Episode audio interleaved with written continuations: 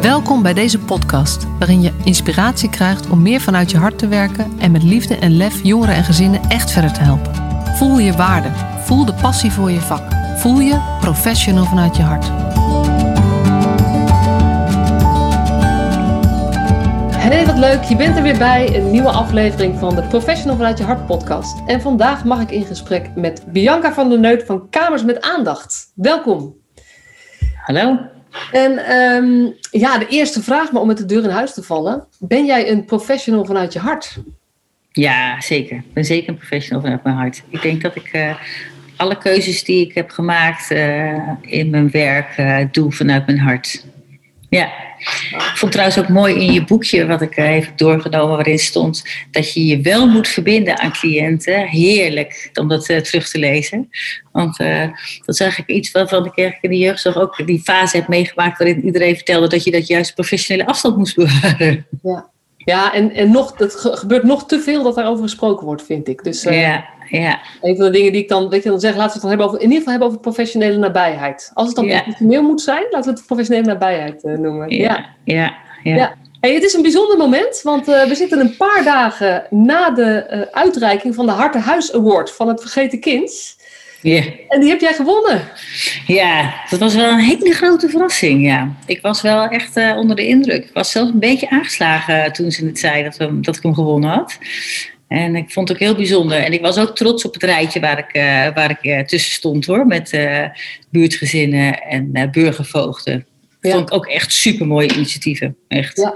ja, het is ook echt heel mooi. Hè? Het is het Vergeten Kind, Stichting Het Vergeten Kind. Um, die reikt Hartenhuis Awards ieder jaar uit. En um, dit jaar, deze, dus ieder jaar doen ze het op een andere manier. Of een andere soort verkiezingen. En deze keer hebben ze gewoon drie uh, innovatieve ideeën uh, die echt jongeren verder helpen gekozen. Ja. En ik vond het wel heel bijzonder, want Leontine en, uh, en Mariska waren al te gast geweest in mijn podcast. En jij stond al een tijdje op mijn lijstje. Dus ik heb je meteen geconnect om, om een op podcast op te nemen. Ja, leuk. Ja, hey, en um, ja, ik ben toch wel benieuwd hoe dat dan gaat. Hè? Want je wordt genomineerd, nou daar krijg je bericht van. Um, en dan weet je, er staat er een datum bij, van dan wordt bekendgemaakt wie de winnaar is of zo. Ja, ze kwamen dus langs uh, in verband met de nominatie. Dus ik dacht nog, ik heb eigenlijk geen idee, gaan ze dan stemmen of zo? Of, uh, dus ze hadden wel gezegd dat ze zouden komen.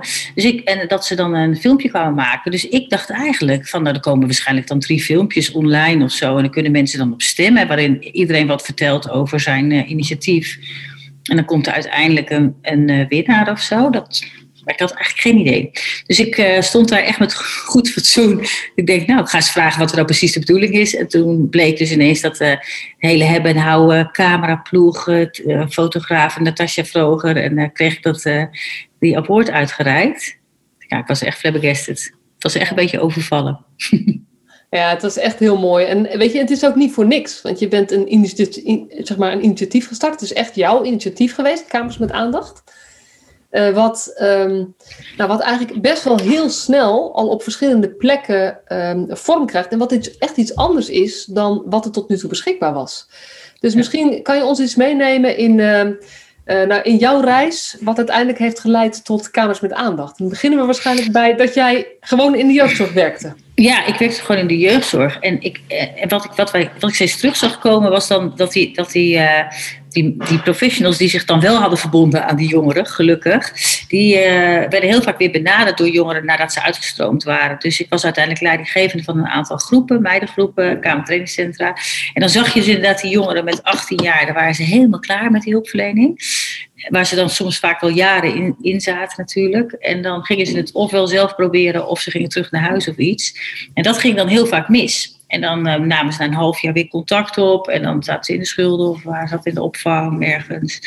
In ieder geval uh, zochten ze dan weer eigenlijk hulp bij hun vertrouwde mentor. Die ze ooit hadden gehad. En uh, dat was eigenlijk voor mij een reden om eens te gaan kijken van ja, hoe, hoe komt het nou dat het steeds misgaat met die jongeren en waar ligt dat nou aan? Dus daar heb ik uiteindelijk mijzelf toen ik een opleiding uh, deed, een opleiding, een eindonderzoek uh, op gericht. Maar eigenlijk op het bevorderen van, van een positieve uitstroom. En toen ben ik ook in kaart gaan brengen van ja, hoe vaak gaat het dan mis en, en waarom dan? En toen bleek dus echt heel duidelijk, ze hebben gewoon geen vangnet om op terug te vallen. Dat is echt gewoon, de, dat zijn precies de jongeren waar het mis mee gaat. Ja, het is hè, oh, grof gezegd genomen. Dus die jongeren die gewoon geen stabiel vangnet hebben om terug te vallen. En ik heb zelf in mijn vrije tijd met mijn eigen aanhangertje gewoon wel eens gewoon jongeren helpen verhuizen. Omdat ze niemand hadden die ze konden bellen. Dus dat ze gewoon afhankelijk waren eigenlijk van personeel, wat ergens werkt, uh, die jou kan helpen met verhuizen. Nou ja, dat vind ik echt. Uh, ik heb dus zo'n meisje verhuisd en ik, ik, liet haar achter bij beschermd. Ze ging net beschermd wonen, want ze was dan ja, net niet stevig uh, genoeg om al helemaal op zichzelf, maar eigenlijk ook niet zwaar genoeg voor beschermd wonen, vond ik. En ik liet haar daar achter, alleen. En toen dacht ik, ja, je had eigenlijk gewoon een kamer met aandacht moeten hebben, waar gewoon nog iemand in huis is die af en toe een beetje naar jou omkijkt. Dus, uh, en ik denk dat ik daarom ook, uh, nou, dat was wel een van de redenen waarom ik dit uiteindelijk ben gaan opzetten.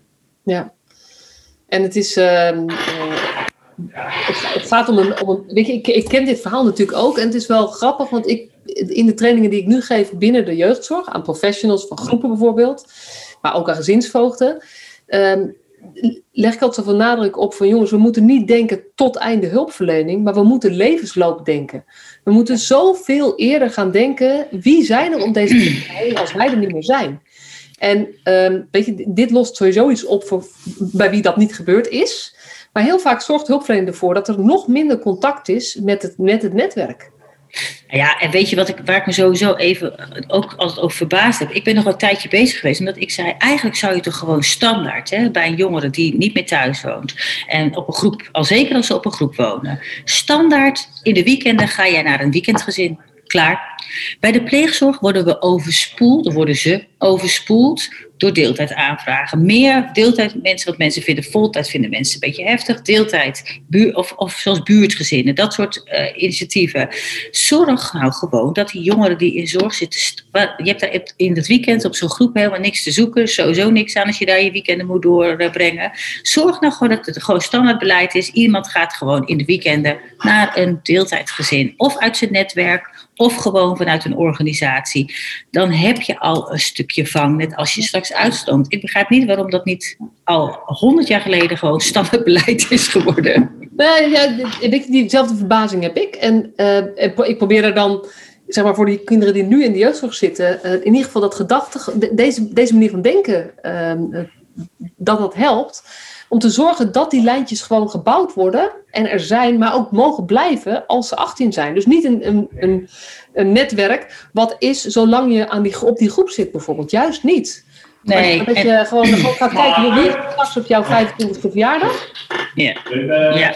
Maar, het is, ja. Maar, maar, maar, het is ook zo dat je, dat je dus wel uh, merkt dat, je, dat die lijntjes wat je zegt, dat die altijd doorgeknipt worden met, met al die begeleiders. Je, zie, je hoort ook van jongeren nu op kamers met aandacht, hè, wat, vinden ze, wat vinden ze nou fijn aan?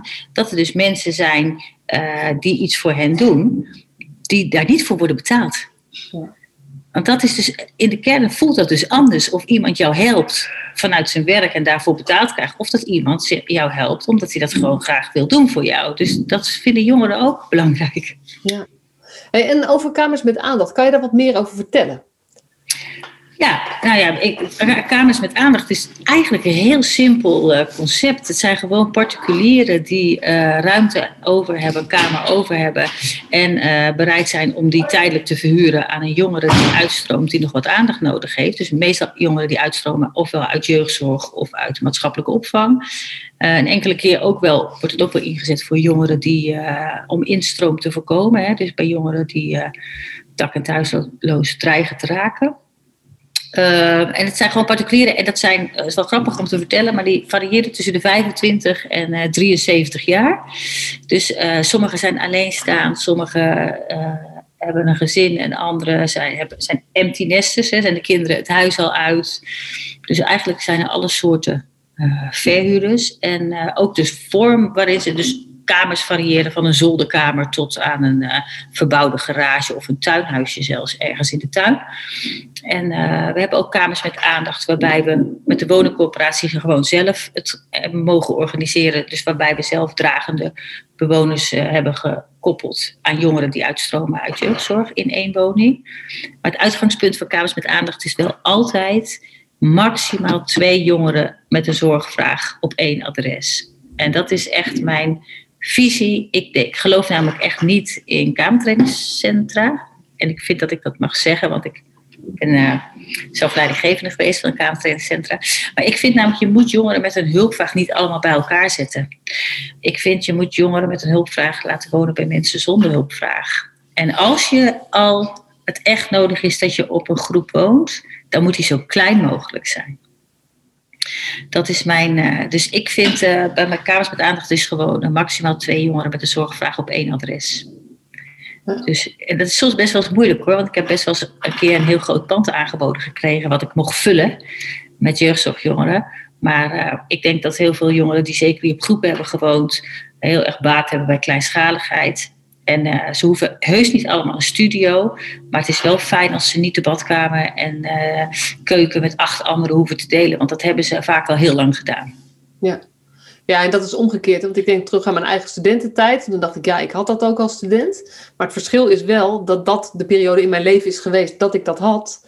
En de rest niet? woonde ik gewoon bij mijn ouders thuis. Ja. En deze jongen kun je dat eigenlijk ook. Want op een gegeven moment ben je er ook klaar mee dat je alles moet delen.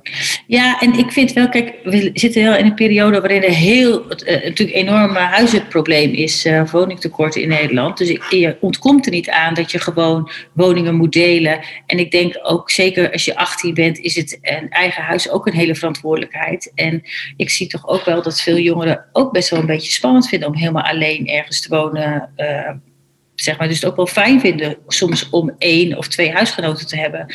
Maar één of twee huisgenoten is iets anders dan met acht jongeren in een huis wonen die allemaal hun eigen problemen en uh, bagage bij zich uh, hebben. Dus dat is wel, uh, een groot verschil.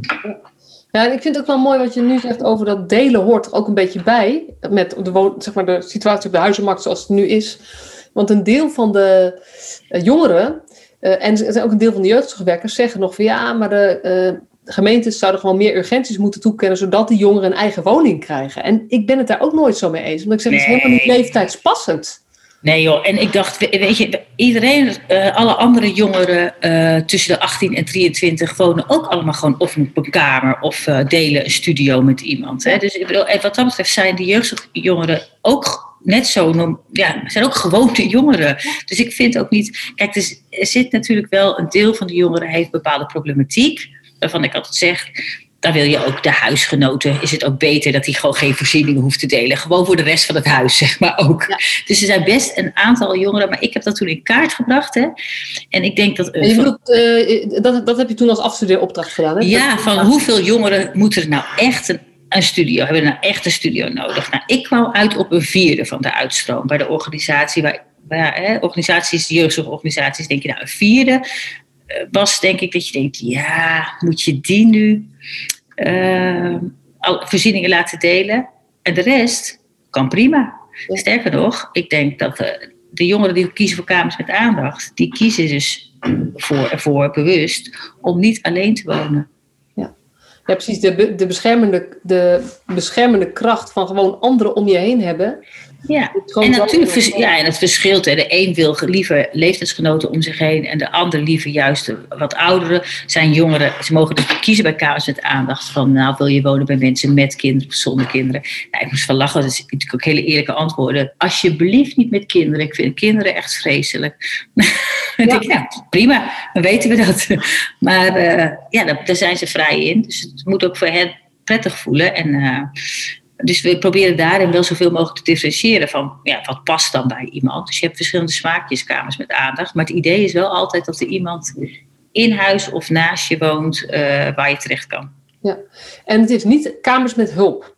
Want het zijn, het, je zegt het is, uh, er komt niet een soort van hulpverlening behandelplanachtig, of wel? Nee, nee wel, er is wel ambulante begeleiding, maar niet vanuit kamers met aandacht. Er is dus wel, dat is, maar dat hebben we gedaan. We hebben gezegd, jongeren die uitstromen uit jeugdzorg krijgen nog minimaal een half jaar ambulante begeleiding van hun vertrouwde begeleider.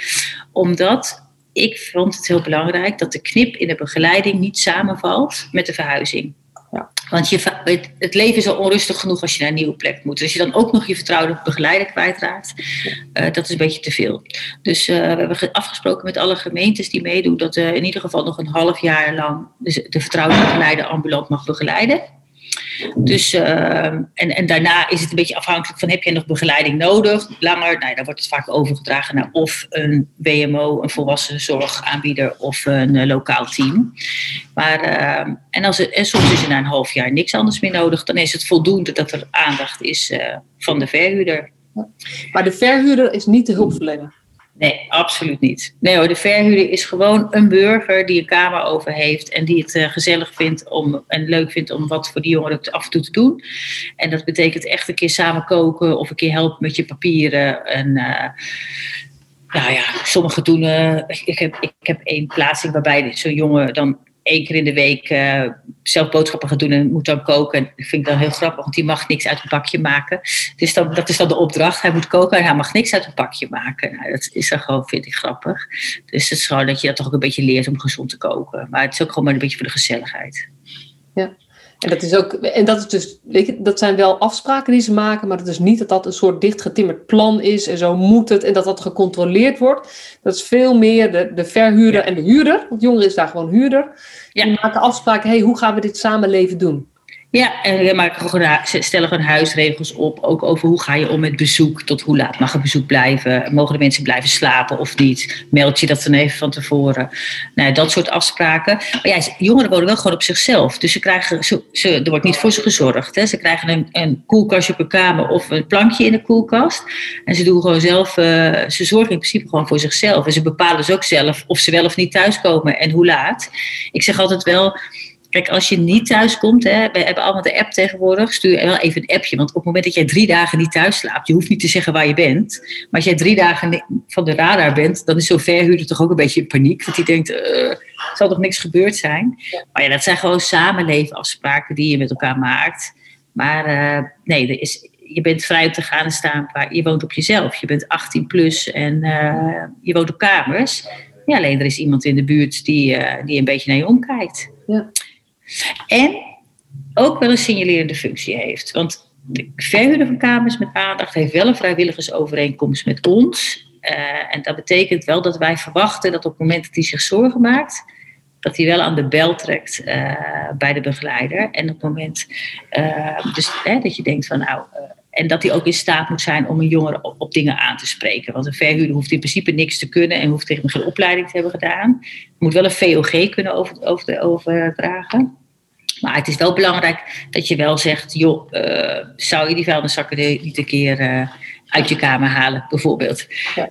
Dat, ze niet, dat ze niet meteen naar jullie bellen als er zoiets aan de hand is, zeg maar. Dat Precies. ze gewoon uh, ook zelf wel dat gesprek aangaan met de jongeren. Want anders kun je die aandacht ook niet geven. Nee, precies. En de jongeren moet natuurlijk ook gewoon wel leren dat als je afspreekt met elkaar, jij doet één keer in de week, doe jij de badkamer, bewijzen van. Want we gebruiken hem allebei.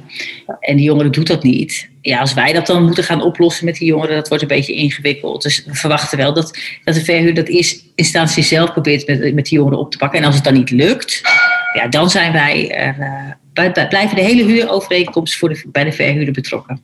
En is het een, een uh, hoe, hoe heet het, onbepaalde tijd of een bepaalde, is het een vaste periode? Ja, het is altijd, uh, in Nederland is uh, zeg maar kamerverhuur uh, gebonden ook aan wettelijke afspraken. Dus je mag maximaal een, een kamer vijf jaar verhuren. En je moet eigenlijk bij de start afspreken hoe lang die tijdelijkheid is. Dus je ziet toch dat mensen voorzichtigheidshalve vaak kiezen voor een jaar, omdat het spannend en nieuw is. En een jaar is het minimum. Want wij hebben gezegd, ja, dat, dat vinden we voor een jongere echt, zeg maar, anders is het te uh, instabiel. We willen echt wel een beetje een wat stabielere plek. En we proberen altijd mensen een beetje naar twee jaar te duwen.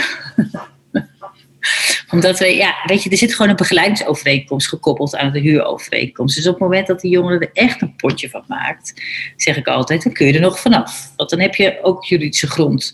Maar voor jongeren is het wel fijner. Ik zeg het, na twee jaar zijn ze echt andere mensen. Ja.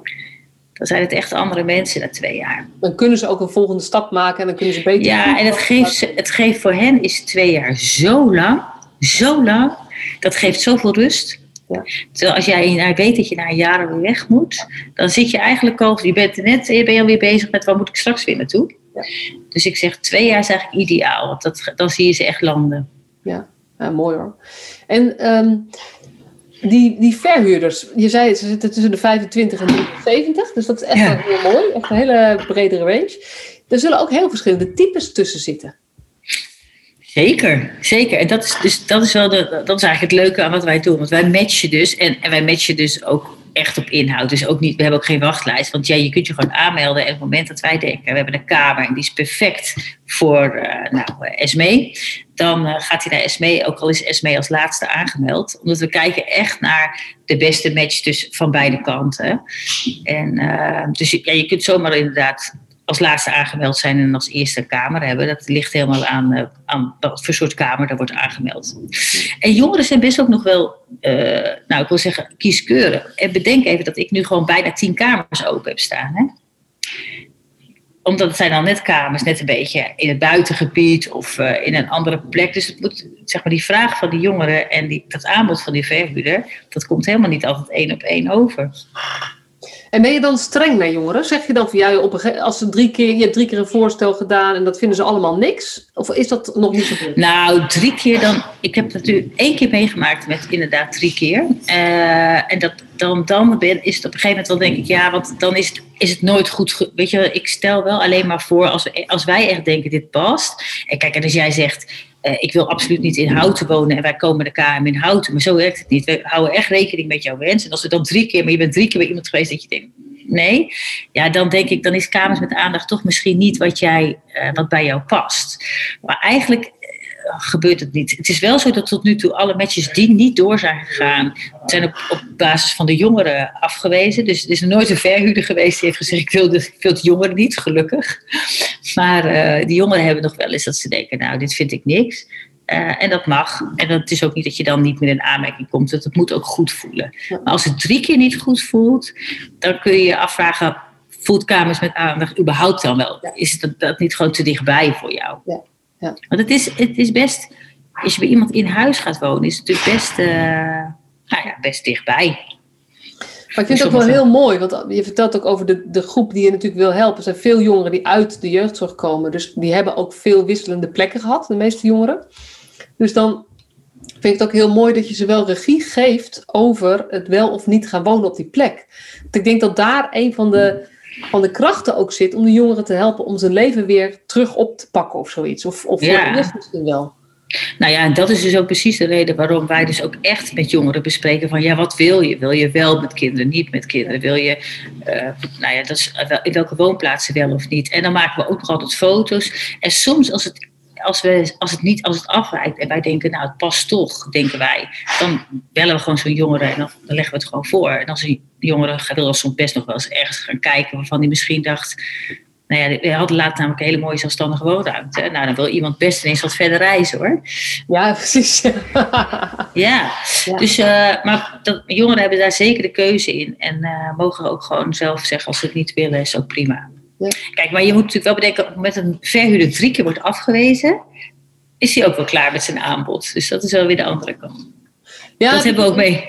Dat hebben we ook meegemaakt. Ja, ja en, en dat kan, natuurlijk, kan het uiteindelijk toch zitten in iets wat je als, als buitenstaander niet ervaart bij die persoon als verhuurder. Wat lijkt jou een heel aardige meneer of mevrouw, maar toch iemand waarbij jongeren zich echt niet op hun gemak voelen.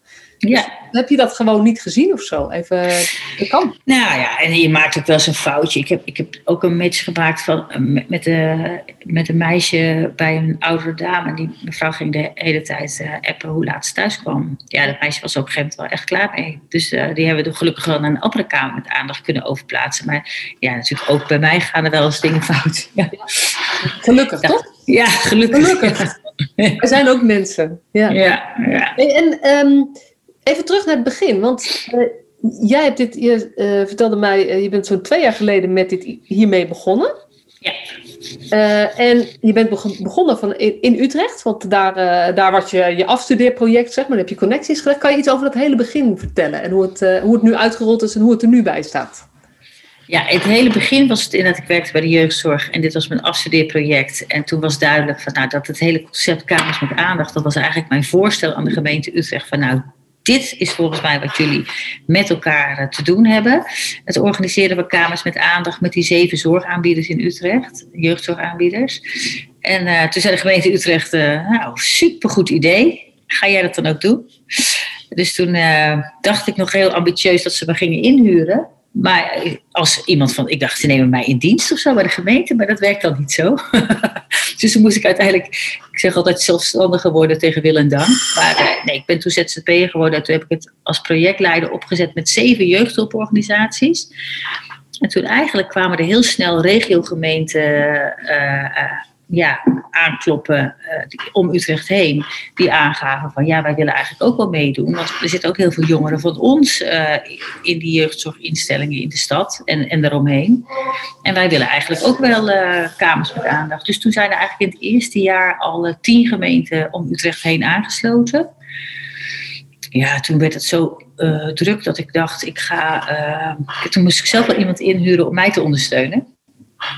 Dus toen moest ik gaan nadenken. Toen heb ik nog eens gekeken, wat zijn de organisaties bij wie dit past, hè, dit, dit aanbod.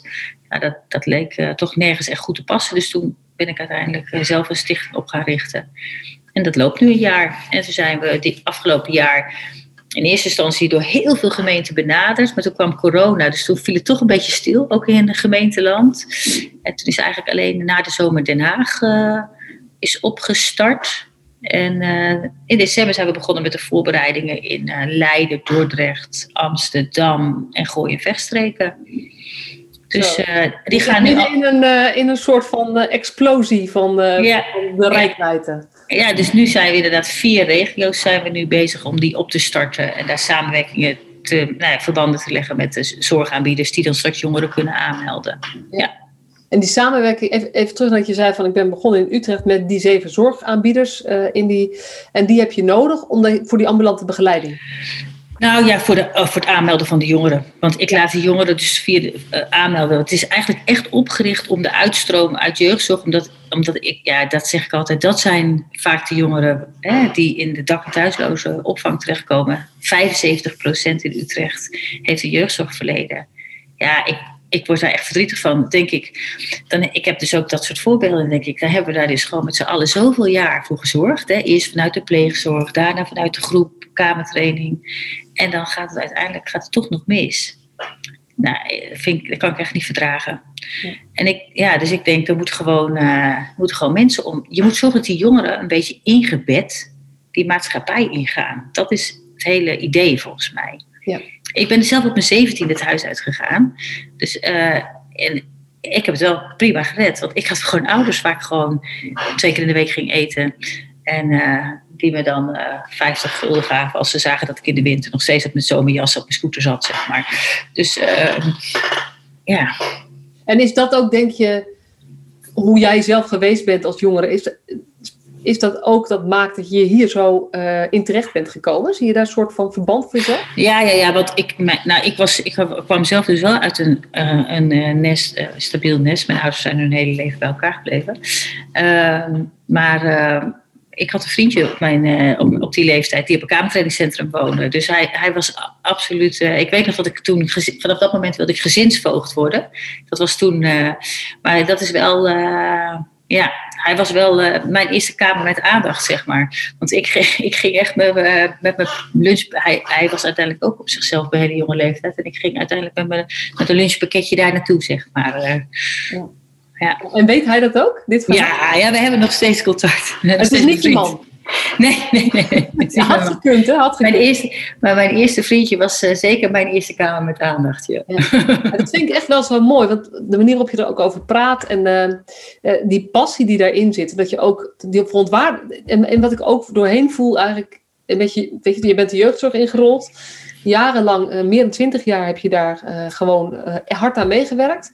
En ook je soort van verbazing en verontwaardiging om te, te zien van Everek, al die aandacht en tijd en energie die we erin steken in de jaren, is gewoon best wel, weet je, dan gaan die jongeren op zichzelf en dan lijkt het wel weg of zo.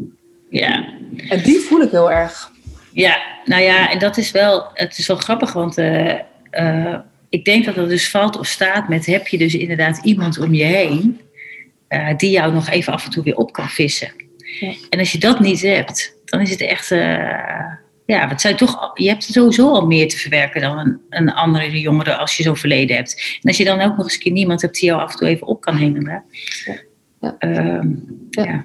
Ja, het is wel mooi, want je kan dan, je kan dan denken: hé, hey, we, we bieden ambulante begeleiding zodat die hulpverlener nog even door kan lopen. Dat is een idee.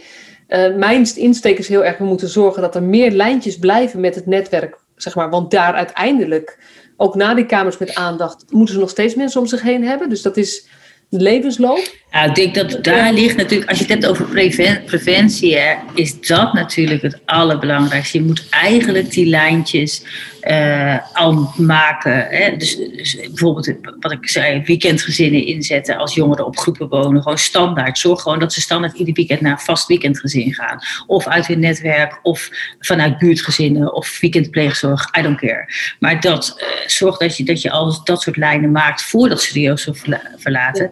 Dat is volgens mij het allerbelangrijkste. En ik vind overigens, ik hoor ook heel veel over jongeren worden niet goed voorbereid op uh, de overgang naar 18 jaar. En dan moeten ze in die instellingen meer in doen.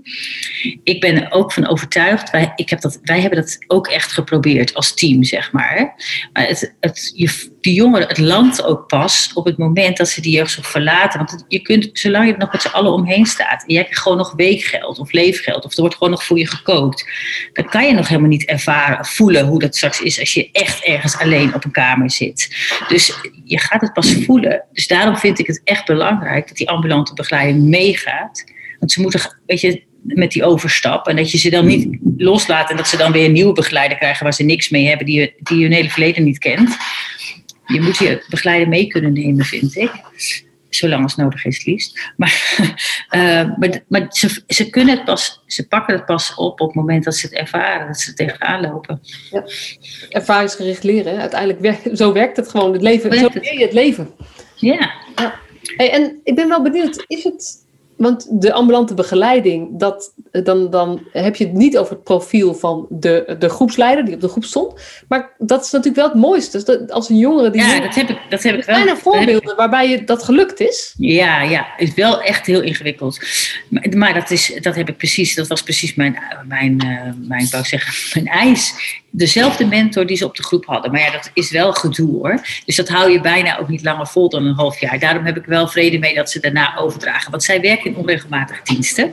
Dus dan moeten die afspraken met die jongeren, moeten dan ambulant erbij ervoor worden gepland. Dus ze willen ook af en toe een keer een dag vrij zijn, dat snap je dan ook. Maar dat betekent dan dat zij dus ook best beperkt zijn in wat ze in hun tijden, dat ze met zo'n jongeren kunnen afspreken. Want zo'n jongeren moet ook gewoon werken en naar school. En, uh, en dat moet dan met die diensten gecombineerd. Het is natuurlijk ook anders als je gewend bent om ambulant te werken, ben je natuurlijk veel flexibeler in je rooster dan als jij in zo'n uh, shift zit met, uh, met vaste diensten op een groep. Ja. Dus dat was, dat was best nog wel een uitdaging soms. Maar, en ik snap ook dat organisaties dat ook gewoon niet langer vol kunnen houden dan een half jaar. Dus daarna mogen, daarna mogen ze van mij overdragen. Maar aardig, aardig hè? Ja, ja weet je, je, je, je brengt dat heel stellig, maar eigenlijk ben je heel aardig. ja, ik, vind het onwijs mooi, want jouw uitgangspunt is niet hoe organiseren we het. Maar eigenlijk de eerste, die eerste insteek is, er is hier een probleem in hoe wij jongeren, zeg maar, eigenlijk uh, hun over de schutting laten vallen. Ja, ik... Hoe kunnen we dat het beste oplossen? En dat kunnen we oplossen door te zorgen dat het meer vervlochten wordt en het een meer ja. begeleide landing is, laten we het maar zo ja. noemen. Ja. En vanuit daar ben je gaan kijken, en wat is er dan nodig? En dan is het nodig ja. dus niet dat er een ambulante begeleider is, maar dat er iemand is die die jongeren kent. En Ja. die zijn geschiedenis kent en die ook weet, zeg maar, die zijn pappenheimers kent, zeg maar. Nou ja, en ik heb dus wel bij Kamers met Aandacht, dus het is fijn als je zelf iets opstart. Ik heb zeg maar wel uh, met de start met alle gemeenten gewoon alle dingen waarvan ik dacht, nou hier hebben jongeren last van, heb ik allemaal erin geprobeerd te duwen, zeg maar. Zo van, dit moeten we dan dus allemaal organiseren met elkaar. Dus dat is dan wel fijn, uh, dat je dit soort afspraken meteen mee kan nemen in voorwaarden. Uh, ja, ja het is soms best ingewikkeld, maar dat, uh, ik heb daarin ook wel een aanpassing moeten maken. Ik vond het namelijk ook voor jongeren heel vervelend als zij een intake moesten doen met iemand die ze misschien nooit meer zouden zien. Want als ik een intake doe met een jongere en dan moet hij zijn hele hebben en houden vertellen, of in ieder geval wie die is en waarom die een kamer met aandacht nodig heeft. En vervolgens weet ik helemaal niet of ik ooit een kamer vind voor deze jongeren. En dus toen heb ik in eerste instantie zelf, ben ik, heb ik eigenlijk alleen maar op basis van aanmeldinformatie gematcht. Maar uh, toen ik uiteindelijk een nieuwe begeleider, de eerste coördinator die mij ging helpen, die zei: Ja, ik moet echt wel een jongere gewoon gezien hebben hoor. Dit vind ik echt te ingewikkeld. En uh, toen dacht ik: Ja, dat snap ik ook wel. Ja. Uh, dus uh, we doen nu wel toch een intake. Het vind ik eigenlijk vervelend voor jongeren dat ze weer ergens op een intake moeten. Maar ja, voor de match is het wel belangrijk. Ja. Ja, en, en, als ik me dan zo voorstel, zo'n intake hoeft niet te gaan over wie, wat heb je allemaal meegemaakt. Maar het gaat veel meer over, hé, hey, jij gaat de overstap maken. Wat heb jij nodig en hoe werkt dat bij jou? Dus waar moet ik op letten als ik zoek naar een kamer? Dus het is een, misschien moet je het ook geen intake noemen. Nee, klopt. Ik noem het tegenwoordig. Het is goed dat je het zegt. Ik had toevallig vandaag, ik noem het een kennismaking. Vandaag had ik een nieuwe regio. Toen zei ik, het is eigenlijk een kennismaking. Ik zei, want we gaan ook helemaal niet meer beoordelen of iemand wel of niet in aanmerking komt. Want we gaan ervan uit dat die inschatting bij de instelling is gemaakt. Hè. Is iemand geschikt voor met aandacht of niet? Dus we gaan dat niet overdoen, zo'n beoordeling. En ik, ik, ik eh, doe ook niet aan dossiervorming. Want het zit me helemaal niks uh, waar jij overal uh, gewoond hebt, wat je allemaal uitgesproken hebt. Het gaat erom nu. En als jij nu gemotiveerd bent voor een kamer met aandacht, dan gaan we daarvoor. En dan gaan we jou het vertrouwen geven dat je dat gewoon gaat redden. En ik ga niet, uh, nee, want dat, dat weet ik van al die we hebben zo vaak aanmeldingen gehad in de jeugdzorg, dat je op papier denkt, nou, schatje. En dan is het een heel ingewikkeld kind. En soms denk je, oh, nou, dit wordt een drama en dan is het prima uh, te doen. Dus ik, ik, doe er niet aan. Nee. nee, maar dan zit het ook heel erg in het woord al. Dus uh, ja, ja. kennismaking is al, uh, is al beter, zeg maar. En misschien moet ja nog denken over een woord wat nog meer voor de jongeren duidelijk maakt. het is in mijn belang dat ik daar dingen vertel die helpen of zo. Ja, het is, maar het is ook weer geen, is geen sollicitatiegesprek. Nee, maar het is... nee precies. Maar ik, ik snap, weet je, een goed woord vinden is lastig. Maar in ieder geval kennismaking is al veel... Ja luchtiger. En dat is het ook, want het gaat niet over wat is met jou aan de hand. En, uh, nee, nee, helemaal niet. Maar wel over wat heb jij nodig en wat vind jij fijn. En, en waarom kan een verhuurder zien dat het niet of wel goed met jou gaat. Uh, weet je, dat zijn uh, wel belangrijke dingen om met elkaar over te hebben. En waar, wanneer irriteer jij je of wanneer voel jij je onveilig of nou ja, dat soort dingen. Ja.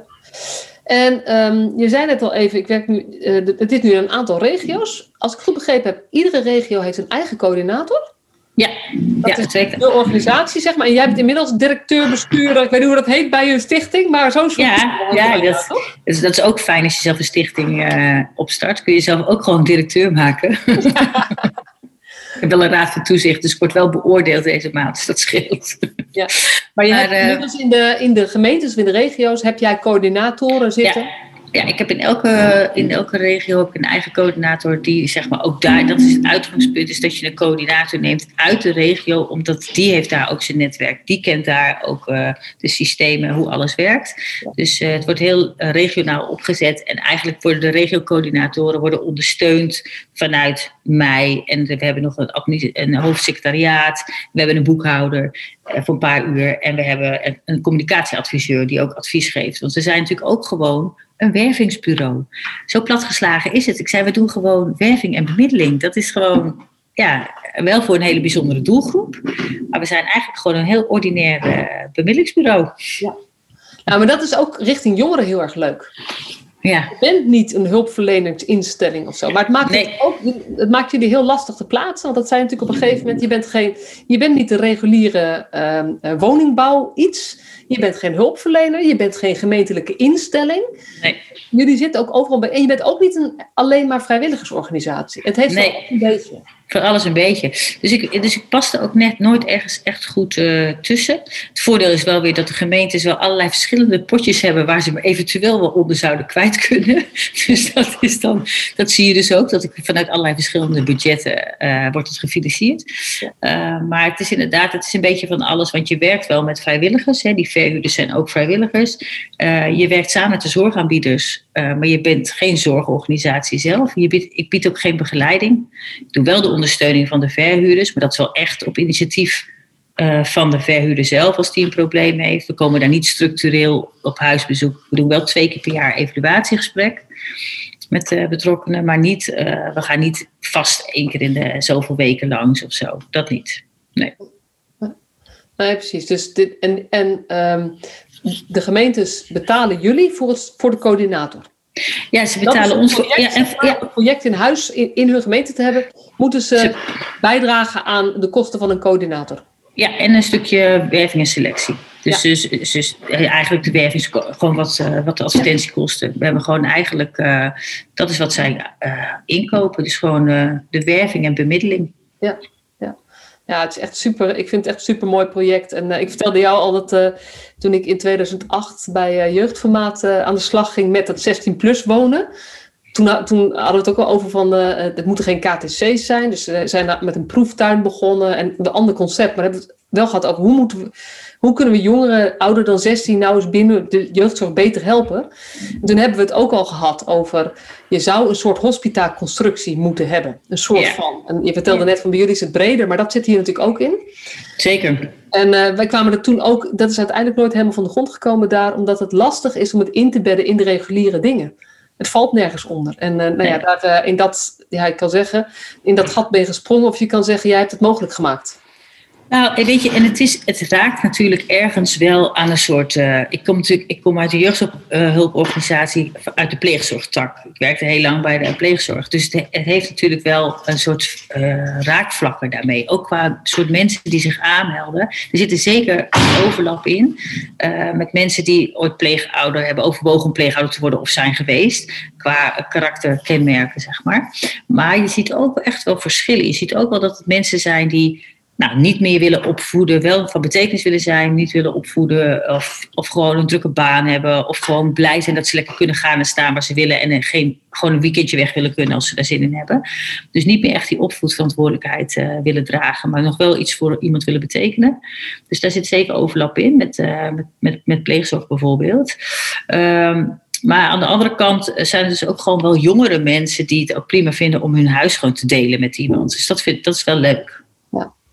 Ja, dat is ook wel echt mooi. En, uh, en misschien ook wel mensen, jonge mensen die denken, nou, het is voor de hypotheek prettig. Ik vind het goed om te doen en het is prettig om de hypotheek te kunnen dragen van mijn mooie huis. Ja, en ik geloof ook echt, ik geloof ook echt dat het in een, weet je, de, de eenzaamheid is een enorm probleem hè, in Nederland. Ik dacht, we, en we hebben ontzettend veel mensen die dus eenzaam zijn en in een huis wonen waar wel een kamer over is.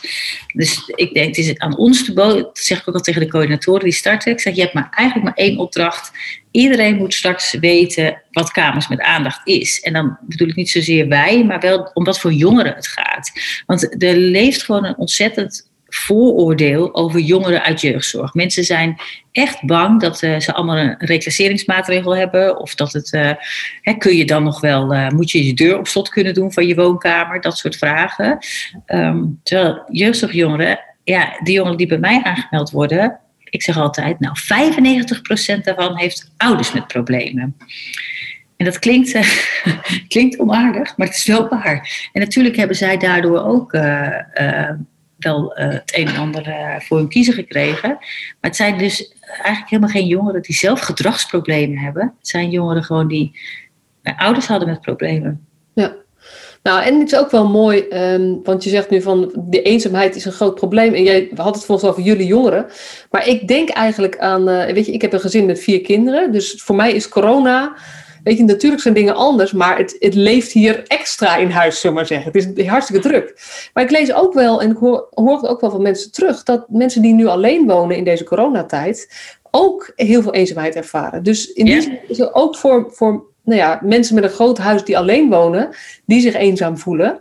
Ja. Zonder dat ze verder problemen hebben. Maar kan het natuurlijk ook een, een ja, een win-win situatie zijn. Ja, en dat is, dat is echt, wij denken dat daar echt winst op te halen, behalen valt. Dus we zijn ook aan het kijken van hoe kunnen we aansluiten bij dat soort programma's in gemeenten. Waarbij je dus ook, hè, programma's die er al lopen tegen eenzaamheid. En dan is het dus heel belangrijk dat je goed kan, de boodschap kan vertellen over wat voor soort jongeren het gaat. En hoe het georganiseerd is. En dat mensen, want ik, ik heb al best wel een aantal keren meegemaakt dat oudere mensen zich hadden aangemeld en zich terugtrokken. Omdat hun eigen volwassen kinderen, die al aan het huis uit waren, het niet zo'n fijn idee vonden dat hun ouders dit gingen doen. Ja. En dat komt dan toch. Uh, dus wat wij nu doen, is wij doen nu ook online informatiebijeenkomsten. Wat, wat fijn is, want dan kun je altijd ook van die volwassen kinderen nog bijvoorbeeld zeggen: joh, sluit ik je aan bij zo'n online informatiebijeenkomst. Dan kun je ook je vragen stellen. Want uh, volwassen kinderen vinden het dus best spannend als hun ouders dat zouden doen. Ja, oh, dat is ja. Ja, het is wel heel mooi om dat nog even te, zo, te koppelen aan het thema eenzaamheid, maar dan aan, niet alleen bij de kant van de uitstromende jongeren, maar ook aan de kant van de alleenwonende volwassenen of ouders. Zeker, ja, zeker. Ja. ja. ja. Ik zal nog één vraag, we zijn bijna aan het eind, maar uh, we hadden het van tevoren even over. Ik vergist, ik, had een, ik, ik ging jou introduceren, dan maakte ik zelf de fout. Er bestaat ook kamers met kansen. Ja, kan je ja, ik zei, Het grappige is, ik zei toen ik deze naam bedacht, Kamers met aandacht, toen kende ik Kamers met kansen nog niet. Ik, als ik het geweten had, had ik misschien uiteindelijk voor een andere naam gekozen. Want ik, wat ik merk dat het best heel erg vaak door mensen door elkaar, uh, door elkaar wordt gehaald. En Kamers met Kansen is eigenlijk ook een fantastisch concept, hè, waarbij ze ook uh, studenten koppelen of in, in, jongeren uh, in huis laten wonen met een aantal jongeren met die uitstromen of met een zorgvraag. maar dat zijn dus altijd jongeren en dan, dan woon je bijvoorbeeld met drie jongeren met een zorgvraag en één steunende bewoner. Dat is een beetje dan, dat is een beetje vaak. Het is ook in samenwerking met volgens mij onderwijs. Het gaat vaak ook om jongeren die uh, dreigen uit te vallen op, uh, op de ROC's. Dus het is wel een soort gemengd wonen, maar dan wel alleen met jongeren. En, de, en de verdeling tussen dragende vraag en bewoners is ook wel echt anders. Want bij mij mogen er echt maar twee jongeren met een hulpvraag op één adres wonen. Dus dat is uh, wel anders, denk ik. Ja. Het is en ken je dus de kamers met kansen al goed? Alleen van, ja, niet, je hebt dus verschillende kamers met kansen. Het zijn eigenlijk, en die worden ook door verschillende organisaties ingezet. En ik ken alleen degene in uh, vijf herenlanden, zeg maar. Oh die ken ik. Dat is een kamers met kansen van het Leger de Heils, volgens mij. Ja. Dus... Ehm, ja, het is wel het is meer eventjes dat mensen die deze podcast luisteren eventjes weten. Verschil, ja, ja, ja. Twee dingen. Ja, ja, ja. ja. Hey, we zijn door de tijd heen. En ik ben benieuwd, is er nog iets wat, wat ik vergeten ben te vragen, wat je nog zou willen toevoegen? Of een soort laatste boodschap voor de luisteraars? Nou ja, als ik er toch de kans krijg om natuurlijk, mocht je ideeën hebben van, goh, dit zou nog eens een mooie ingang zijn voor kamers met aandacht in de regio's waar wij actief zijn, uh, waar we kunnen vertellen wat het inhoudt aan een grote groep met mensen, dan is het altijd welkom. Want het helpt natuurlijk enorm als je nou ja, organisaties hebt die de boodschap helpen verspreiden. Um, ja, dat is het eigenlijk. Wat ik zou graag gewoon willen dat iedereen straks in. Ja, dat is mijn doel. Dat elke jongen straks kan uitstromen naar uit jeugdzorg naar een kamer met aandacht, als die dat zou willen. En dat laatste is wel heel belangrijk, dat moet hij wel willen. Ja, niks meer aan toe te voegen. Heel erg bedankt. En uh, geniet even van, uh, van, de, de, van, van je um, award. Doe ik. Heb je hem thuis op de schoorsteenmantel staan of zo? Ja, hij staat in mijn vensterbank. Hij staat, oh. uh, ja. Geniet er even lekker van. Ja, dankjewel hè.